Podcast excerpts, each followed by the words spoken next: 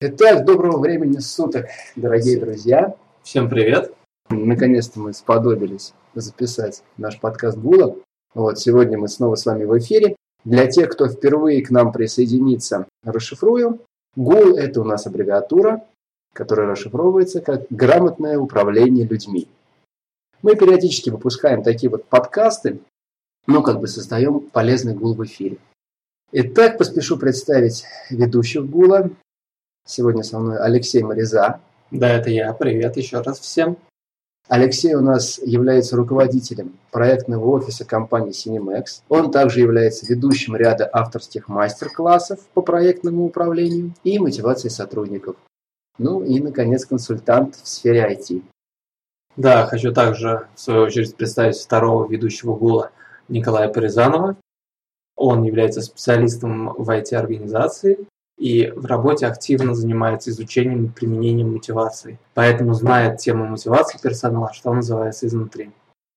Ну что ж, не мудрствуя лукаво, предлагаю, собственно, перейти к самому предмету нашей беседы. Уже таки прям не терпится, не томить слушателей. А, что ж, напомним прежде всего, да, тема сегодняшнего нашего гула – точка G рабочего дня. Точка G рабочего дня. Так вот она звучит, да. Вот. Эта тема будет особенно интересна для тех, кому не безразлично, как именно они проводят половину своей бодрствующей жизни, да, а именно проводим мы ее на работе. Так вот, как именно на работе они ее проводят, какие результаты достигают сами и как к ним относятся коллеги. Да, мы как хорошие руководители вместе с вами понимаем, что успех проекта, любого проекта, напрямую связан с мотивацией команды. Но посмотрите, как показывает практика, большинство руководителей не применяет методы мотивации до начала проекта, где их следовало было бы применять. А в ходе проекта они прибегают к этим методам. Но знаете когда? Оказывается, когда проблема уже постигнут проект. И знаете, когда проблема постигает проект, уже другие вопросы стоит решать. Что делать и кто виноват. Почему же руководители не спешат применять методы мотивации? А дело в том, то, что им сложно найти ответ на вопрос, насколько будут эффективны применяемые методы мотивации. Резюмирую, что проблема в том, что эффективный способ мотивации становится известным руководителю слишком поздно. И менеджер, получается, прав в том, что не хочет применять какого-то кота в мешке до начала проекта. Ведь способы мотивации могут в конечном итоге, как мы знаем, и демотивировать команду. Прежде всего, стоит сказать, что любое воздействие менеджера так или иначе влияет на сотрудников на их рабочую деятельность, результативность и, как следствие, в целом на весь проект. Это если, ну, предположим, да, менеджер грубо с вами поговорил при всех, отчитал. Это, безусловно, обидно. Скорее всего, с недаемыми негативными, негативными эмоциями я сегодня не буду особо продуктивно работать. Я бы не стал. Ну, в принципе, да, стараться. Потому что обиды гложет. Или же, ну, противоположный пример. Там. Мой менеджер на собрании руководителей предлагает именно меня отправить на конференцию в Европу по моей любимой тематике. Думаю, тут можно не вдаваться в подробности, да, каждый легко спрогнозирует свои эмоции и моральный настрой в такой ситуации. Безусловно, примеры, которые я сейчас привел, пусть они немножко раздуты, но тем не менее, я хочу подчеркнуть, что каждое действие менеджера влияет на сотрудников. Вы же можете вспомнить что-то более реальное из вашей собственной практики. Но так или иначе, осознанно или неосознанно, менеджер мотивирует или демотивирует своих сотрудников. Да, в разной степени, в зависимости от ситуации, но тем не менее.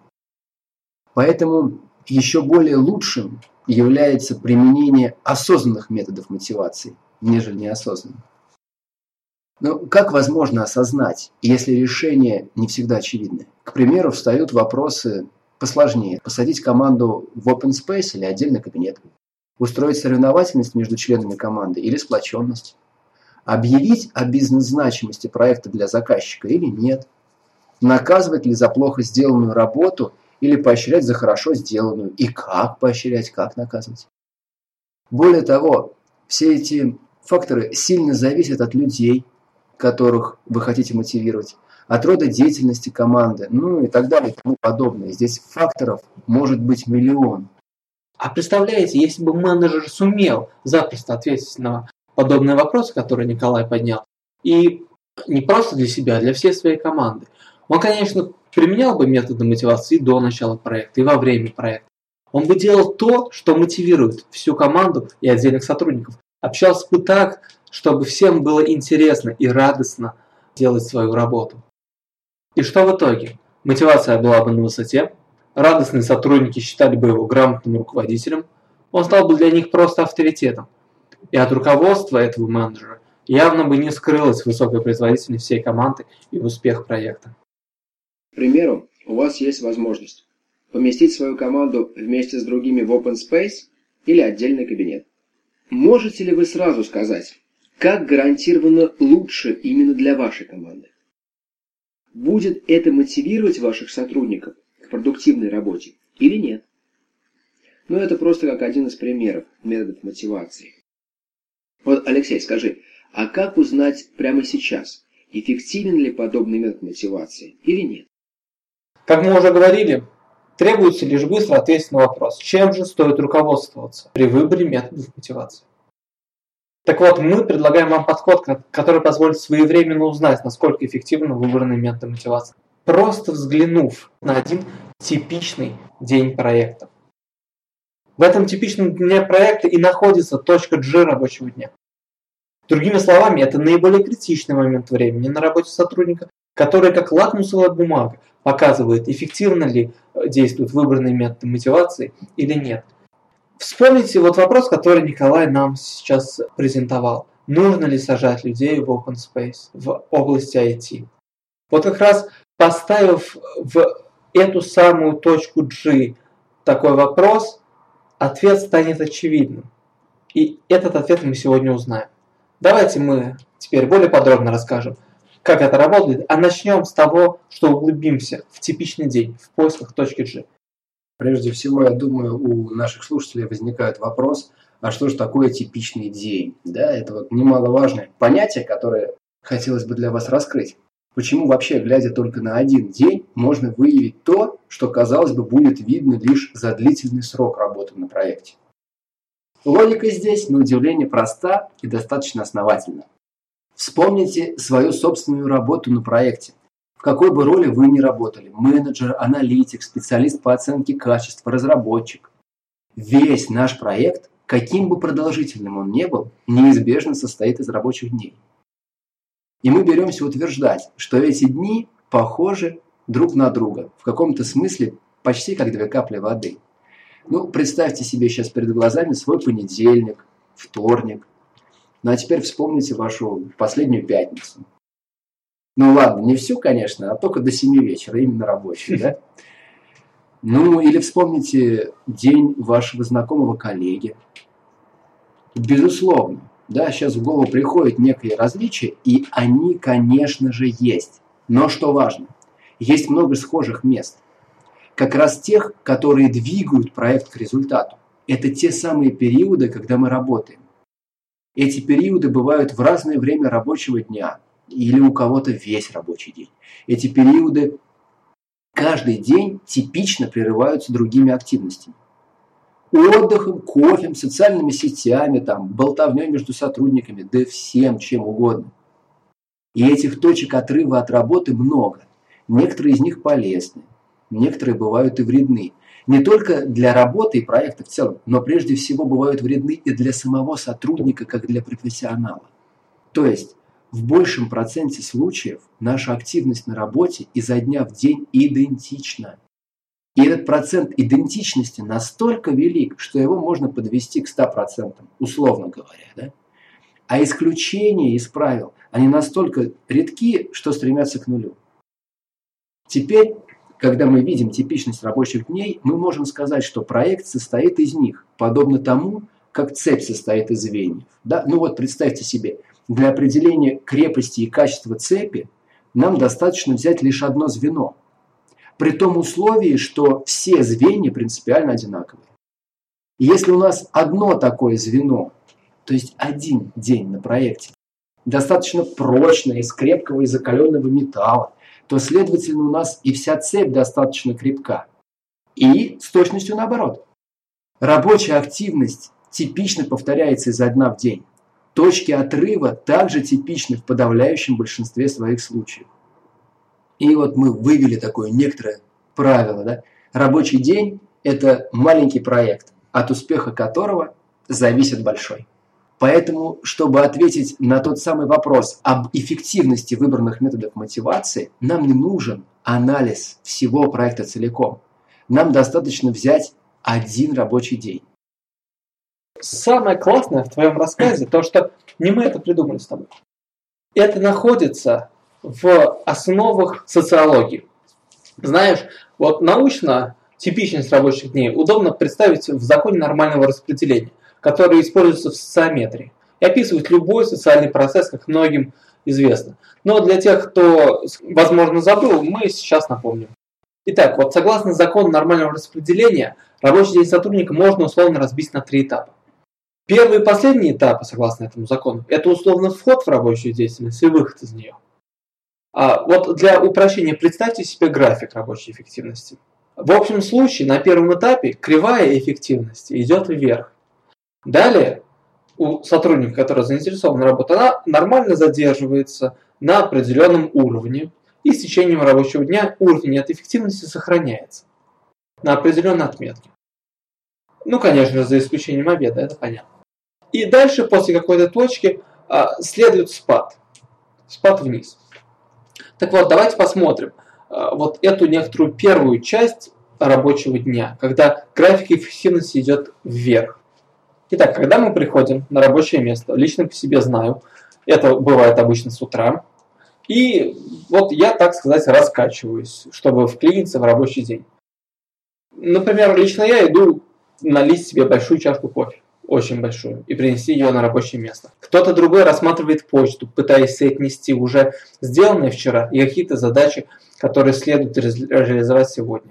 В общем, все по-разному готовятся и разворачивают свою дневную активность. И в целом абсолютно все не сразу, не с первых секунд появления на работе, готовы быть, что называется, полностью эффективны. Ну, конечно, за исключением мистера Супермена, который, э, конечно же, начинает работу сразу с стопроцентной эффективностью, не так ли? Соответственно, на ту самую рас, раскачку у всех сотрудников выходит у кого-то больше, у кого-то меньше времени.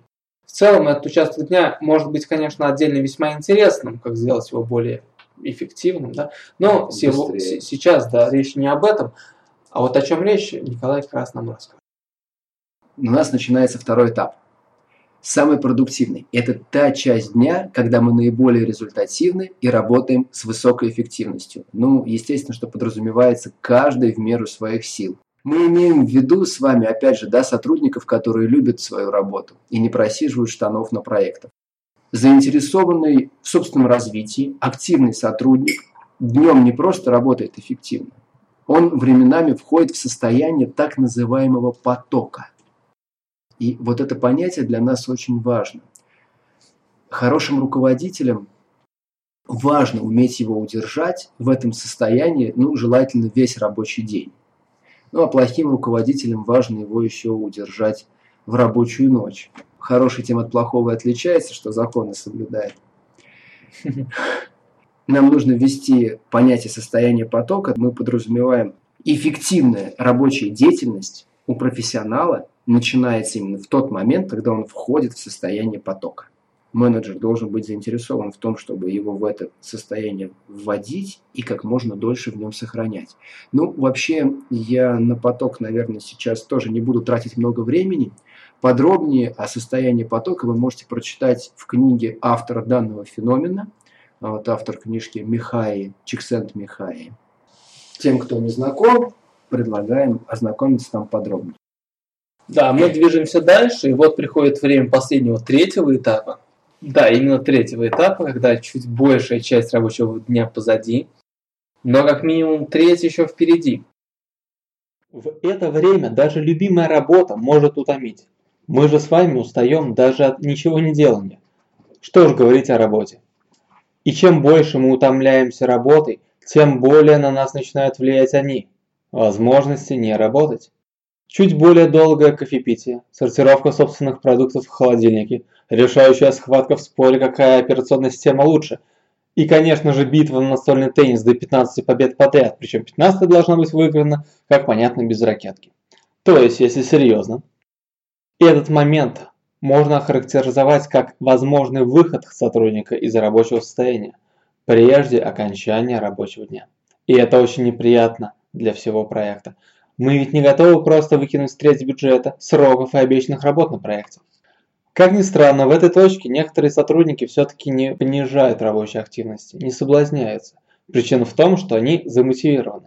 Вот! Так смотрите, что получается. В этой точке, когда до конца рабочего дня еще около трех часов, усталость берет свое, и кривая эффективности, естественно, идет вниз. Да, сотрудник исчерпал свои собственные внутренние побуждения. Поэтому отлично видно, насколько действенны побуждения внешние.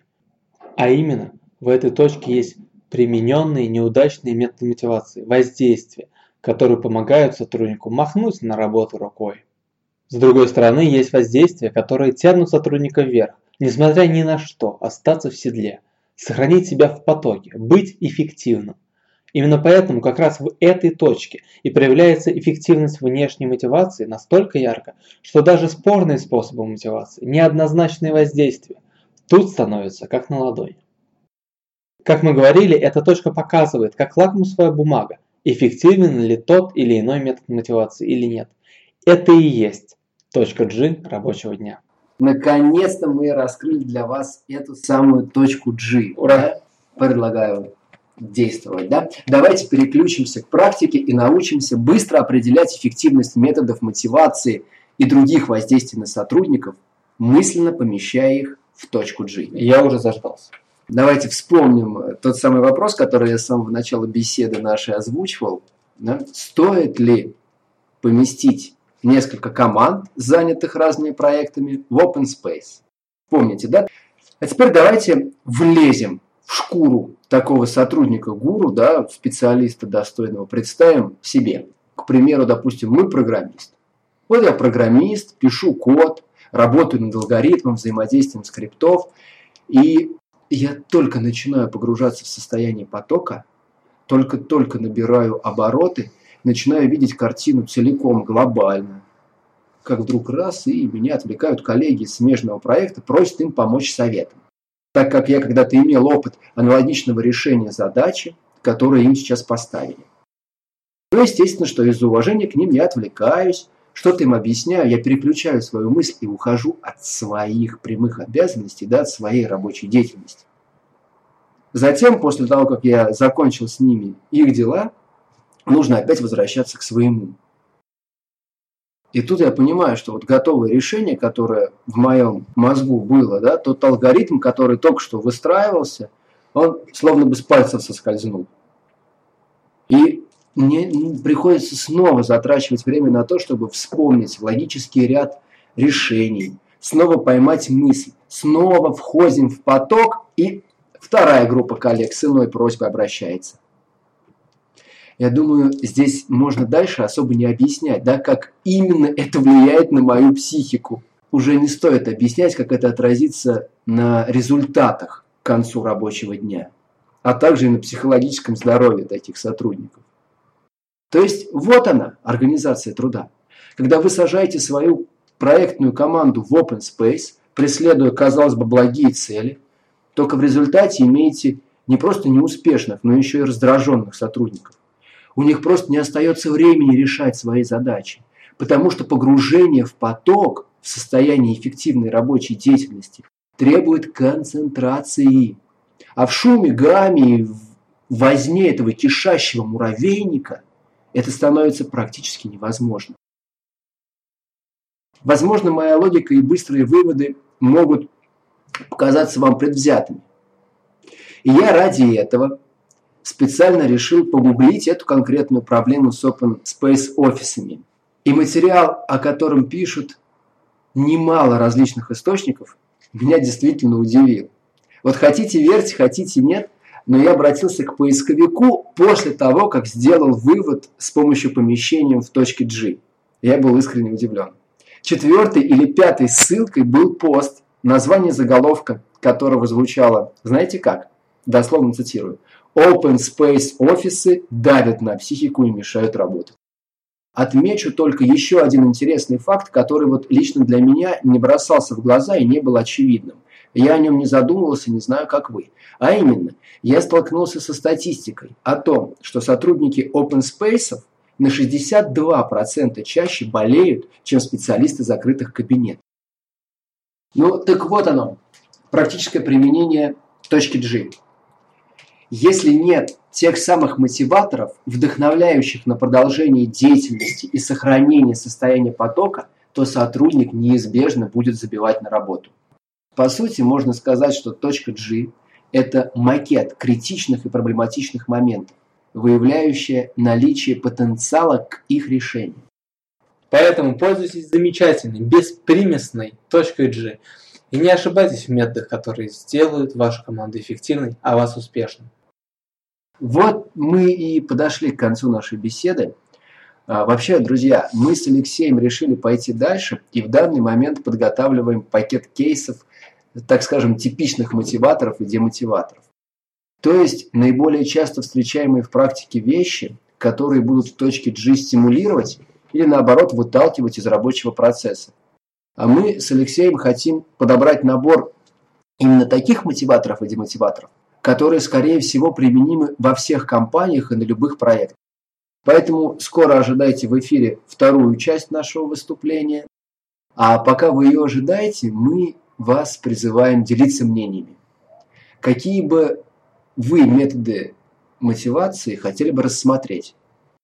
Напишите нам о них, и мы, возможно, включим предложенный вами метод в следующий подкаст и вместе с вами разберем его и спроецируем в точку G рабочего дня. Если у вас есть какие-то комментарии к сегодняшнему выпуску, пожалуйста, свяжитесь с нами. Нам будет интересно ваше мнение. Алексей, расскажи, пожалуйста, где и как с нами можно связаться, куда именно ребятам стоит писать. Ваши комментарии для того, чтобы мы именно ваш кейс рассмотрели в следующем подкасте, который будет примерно через неделю, пишите в комментарии либо в соцсети ВКонтакте или Фейсбуке под этой новостью, либо в podster.ru, где находится сам подкаст Гула. С нами связаться можно по почте. Почта также находится у нас и в соцсетях, и в подстере. Поэтому всем спасибо за проведенное с нами время в эфире. Надеемся, оно было для вас полезным. До новых встреч, друзья!